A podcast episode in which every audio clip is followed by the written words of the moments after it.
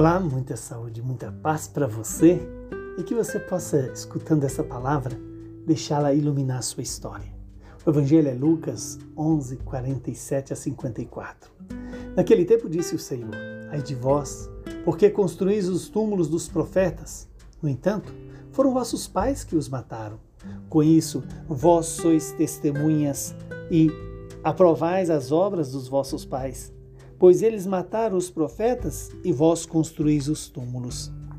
É por isso que a sabedoria de Deus afirmou: Eu lhes enviarei profetas e apóstolos, e eles matarão e perseguirão alguns deles, a fim de que se peçam contas a esta geração do sangue de todos os profetas, derramado desde a criação do mundo, desde o sangue de Abel até o sangue de Zacarias, que foi morto entre o altar e o santuário.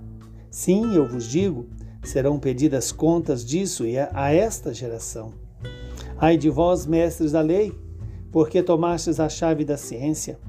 Vós mesmos não entrastes, e ainda impedistes os que queriam entrar.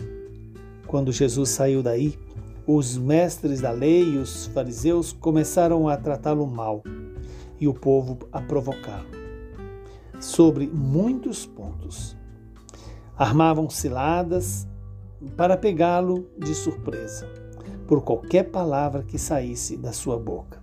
Palavra da salvação. Glória a vós, Senhor. Louvado seja Deus por essa palavra, que ela perdoe os nossos pecados e possa se cumprir em nosso favor.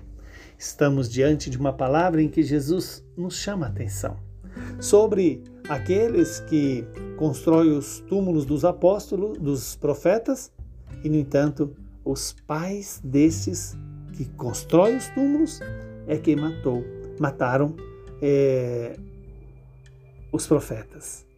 Aí Jesus chama a minha e a sua atenção. O que eu tenho feito tem sido para encobrir o mal feito por alguém ou por mim mesmo? Ou tem sido ato de amor?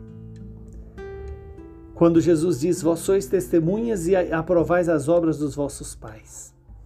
Veja que aqui Jesus está exatamente convidando-nos a romper com o pecado dos nossos antepassados, a não deixar que o pecado dos antepassados vigore na minha vida. É quando Jesus disse: É por isso que a sabedoria de Deus afirmou: Eu lhes enviarei profetas e apóstolos, e eles matarão e perseguirão alguns deles. Aqui está mais uma contradição do mundo que pede a Deus que envie profetas, mas muitas vezes não se deixam submeter pelos profetas, não se deixa conduzir pelas obras de misericórdia, mas preferem ficar no seu mundo fechado, no orgulho, na vaidade, na soberba, na avareza, na luxúria e em tantos outros pecados capitais que hoje venham em nosso auxílio. E venham em nosso auxílio para nos tirar do pecado, para nos tirar da mentira, nos tirar da, da desobediência a essa palavra. Ai de vós, mestres da lei, porque tomastes a chave da ciência, mas vós mesmos não entrastes. Aqui está outra chamada de Jesus para mim e para você.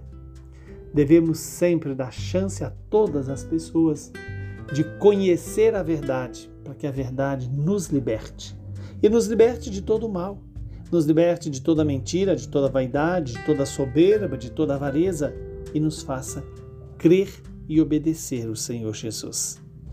Veja que Jesus é vítima de muitas ciladas e armadilhas, incluindo até o fato da pessoa humana muitas vezes buscar apoio nas coisas ou nas pessoas e não em Deus.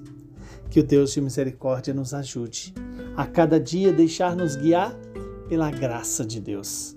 A graça que nos restaura, que nos reconstrói, que nos reconduz ao, ao amor e à verdade. Que Deus Todo-Poderoso nos abençoe, nos santifique, nos livre do mal. Ele que é Pai, Filho e Espírito Santo. Saúde e paz para você.